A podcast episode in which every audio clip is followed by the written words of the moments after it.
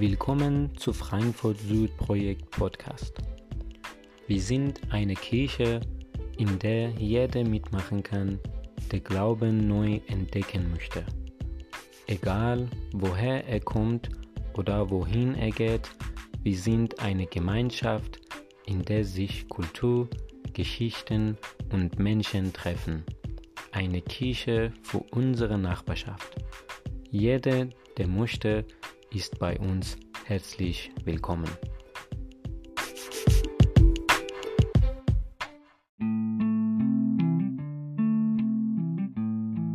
Ja, Mose, es war lange her, dass er gelebt hat, aber äh, ich fühle mich mit Mose sehr verbunden. Wisst ihr warum? Weil Mose, genau wie ich, einige Jahre meines Lebens in Jordanien verbracht habe und Mose auch. Und äh, mit dem kleinen, aber feinen Unterschied, dass Mose dort alt geworden ist und gestorben ist und begraben ist. Und ähm, äh, das ist mir nicht passiert.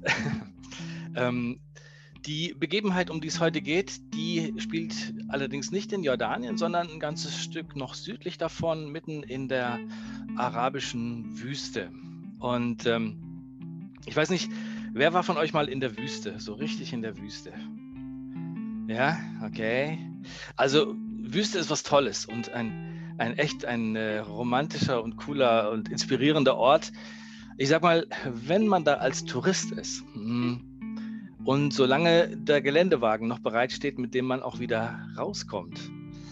Aber wenn man irgendwann mal ähm, in der Wüste die Orientierung verliert, puh, dann sieht es schon ganz anders aus. Oder wenn dir das Wasser ausgeht in der Wüste, dann ist das ganz schnell nicht mehr lustig, sondern lebensbedrohlich und eine ganz schwierige Sache.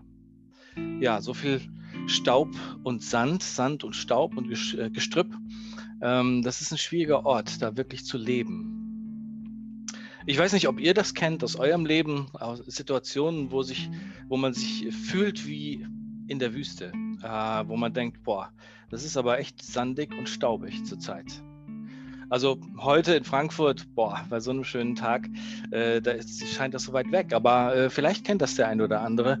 Saubige, äh, sau, äh, sandige und staubige Tage im Leben. Und dann sieht es schon wirklich ganz anders aus. Ganz bestimmt kannten das die Hebräer sehr gut. So ein, äh, ein Leben in Staub und Sand. Denn die Hebräer, also dieses Volk von, äh, von Mose, zu dem Mose gehörte, später heißen sie dann die Israeliten, ähm, die haben zu dieser Zeit in Ägypten gelebt, aber nicht, weil sie das so gerne wollten und weil es da so toll war, sondern weil sie da versklavt, versklavt waren. Sie waren in der Zwangsarbeit und mussten jeden Tag schwer arbeiten. Und das nicht erst seit kurzem, sondern tja, seit, seit Generationen, seit Menschengedenken würde man sagen, seit 400 Jahren waren die Hebräer dort in Zwangsarbeit.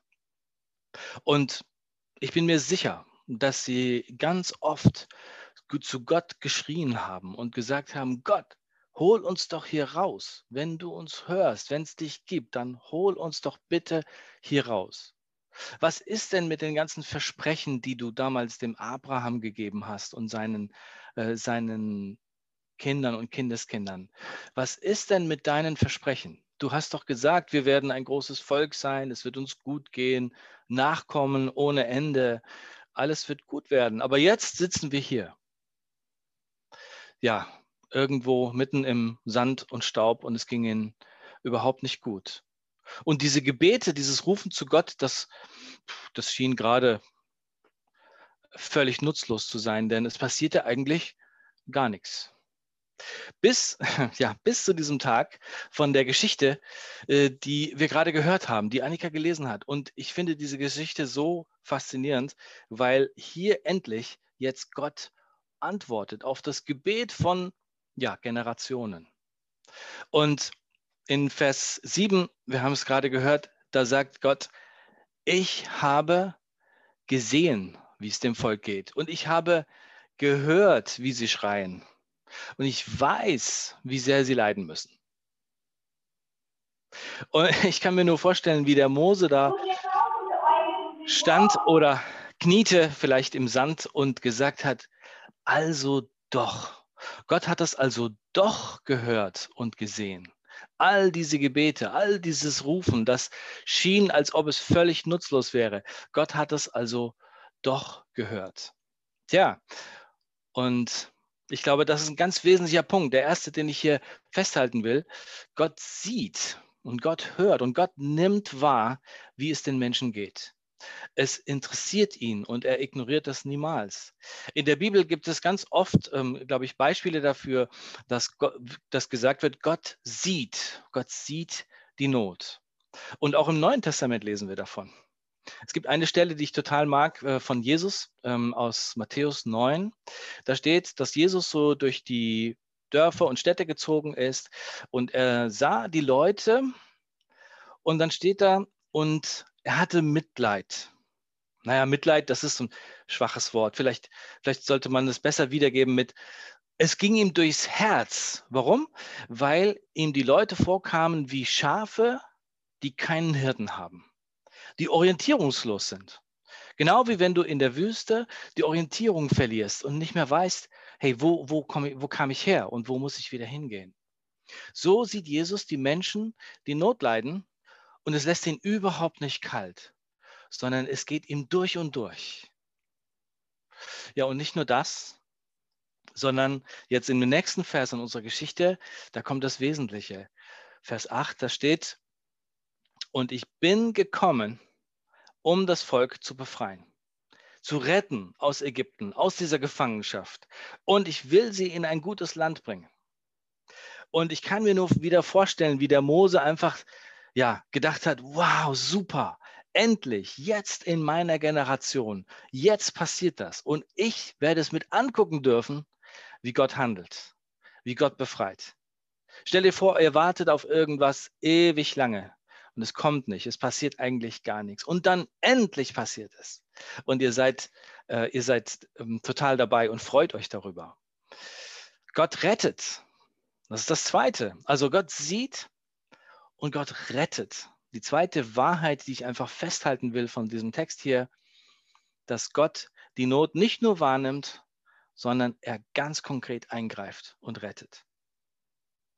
Und ja, diese Rettung hier, die war zwar eine Riesensache für die Hebräer, aber wir haben es ja gut, denn wir haben ja die ganze Bibel und wir haben auch das Neue Testament und wir kennen Jesus. Wir wissen, was Jesus gemacht hat und wir wissen, dass Jesus ja auch in diese Welt gekommen ist als Retter, um die Menschen zu befreien, um nicht nur ein Volk aus einer bestimmten Situation zu befreien, sondern dass er gekommen ist, um alle Menschen einzuladen in, die, in Gottes neue Welt, in diese Rettungsaktion Gottes.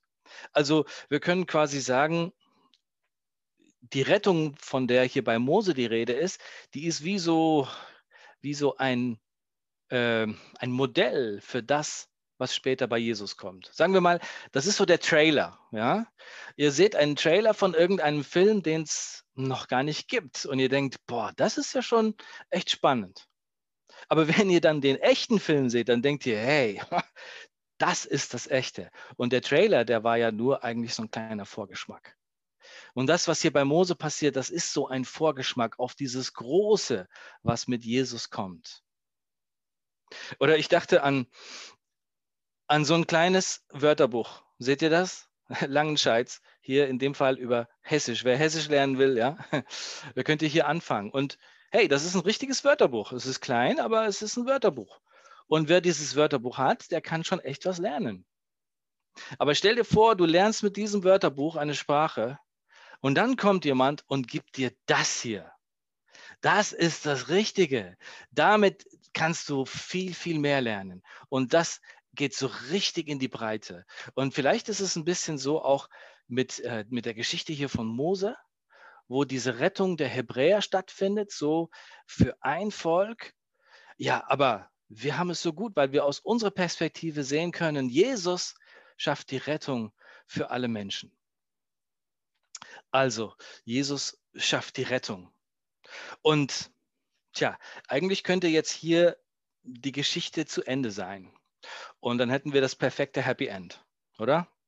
Also, die Israeliten schreien um Hilfe und erst passiert ganz lange nichts und dann, ha, dann erscheint Gott Mose und er sieht, er sagt, ich habe euch gesehen, ich habe euch gehört, ich weiß Bescheid und jetzt kommt die Rettung. Happy End, alles gut. Aber die Geschichte ist nicht zu Ende, sondern jetzt eigentlich kommt noch ein richtiger Knaller, denn Gott sagt im nächsten Vers, in Vers 10 zu Mose, und jetzt geh du. Geh du zum Pharao, denn du sollst das Volk aus Ägypten führen.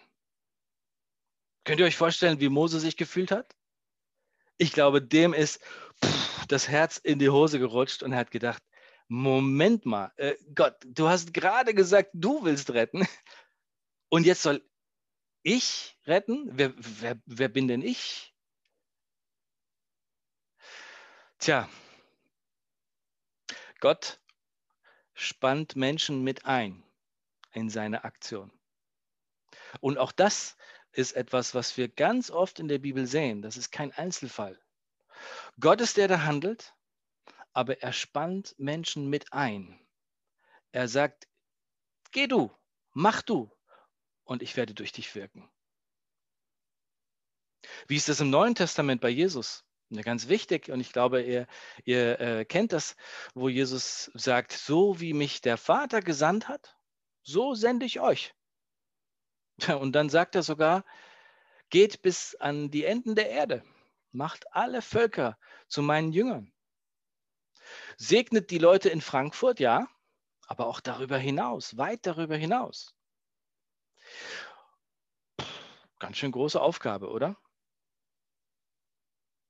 Und ehrlich gesagt, deshalb finde ich Moses Reaktion so derartig sympathisch und so, so normal so, so nachvollziehbar. Denn Mose sagt ja, äh, Moment mal, ich?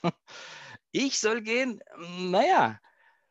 Und dann kommt er mit Ausreden und sagt, ähm, wer bin denn ich? Wer bin denn ich, dass ich zum Pharao gehen soll? Vielleicht äh, kennst du diese Frage von dir selbst. Also ich kenne das von mir. Wenn jemand mir eine große Auftrag, einen großen Auftrag gibt, dann sage ich auch, Gibt es nicht vielleicht jemand, der das noch besser kann? Ist es nicht vielleicht besser, wenn, du, wenn das jemand anders macht?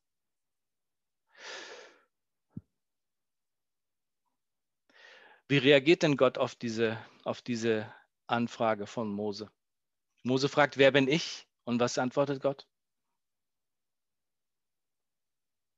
Gott sagt einfach nur ganz lapidar im letzten Satz unseres Textes hier, ich werde mit dir sein.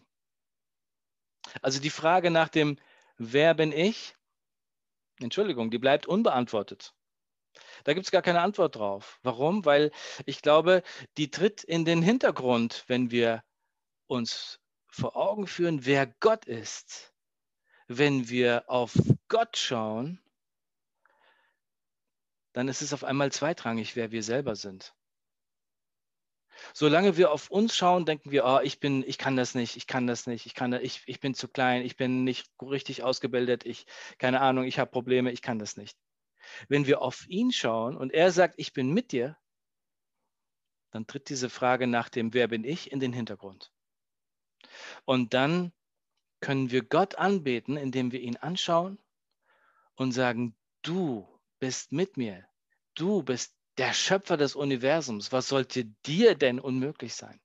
Und an deiner Hand können wir doch alles tun. Also deshalb glaube ich, wir müssen so die Perspektive wechseln. Wir, wir müssen aufhören, immer auf uns selbst zu sehen und müssen auf Gott schauen. Ich glaube, das ist das Wesentliche.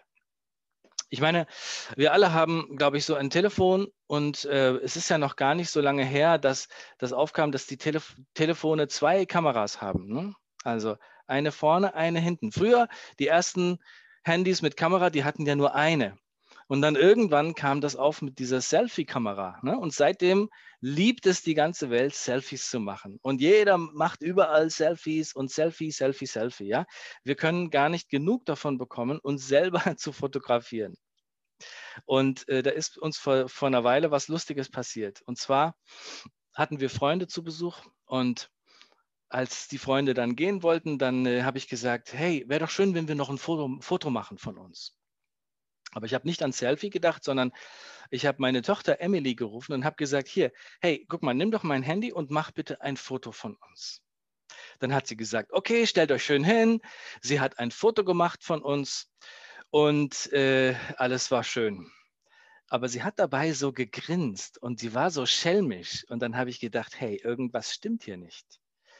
Und dann habe ich die Bilder angeschaut, die sie gemacht hat. Und vielleicht ahnt ihr, die hat uns gar nicht fotografiert. Die hat einfach Selfies gemacht von sich selber. Ich habe gesagt, na warte du, ja? Aber was habe ich dabei gelernt? Wir lieben es, auf uns selber zu sehen. Wir, wir gucken immer auf uns selber. Aber hey, dieser Text sagt uns,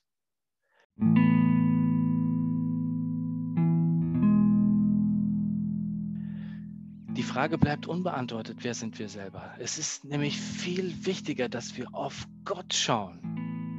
Und wenn wir auf ihn schauen, wenn wir die Kamera umschalten, dass wir nach vorne schauen und nicht auf uns zurück, ja, dann sehen wir Gott, dann beten wir ihn an und dann können wir an seiner Hand große Aufgaben erfüllen, so wie es der Mose getan hat. Also Gott sieht, er nimmt es wahr, wie es den Menschen geht. Gott hört, Gott weiß Bescheid, auch wenn wir es nicht wahrnehmen. Und Gott kommt, um zu retten, ganz sicher. Gott ist gekommen damals bei den Hebräern. Das war der Trailer, das war der Vorspann. Und dann kam Jesus und der hat die Rettung gebracht für, für alle Menschen auf der ganzen Welt. Tja, und jetzt spannt uns Gott mit ein. Und ich glaube, da ist es so wichtig, dass wir auf ihn sehen und nicht auf uns. Denn sonst klappt das nicht. Wenn wir auf ihn sehen, an seiner Hand, können wir alles tun. Amen. Amen.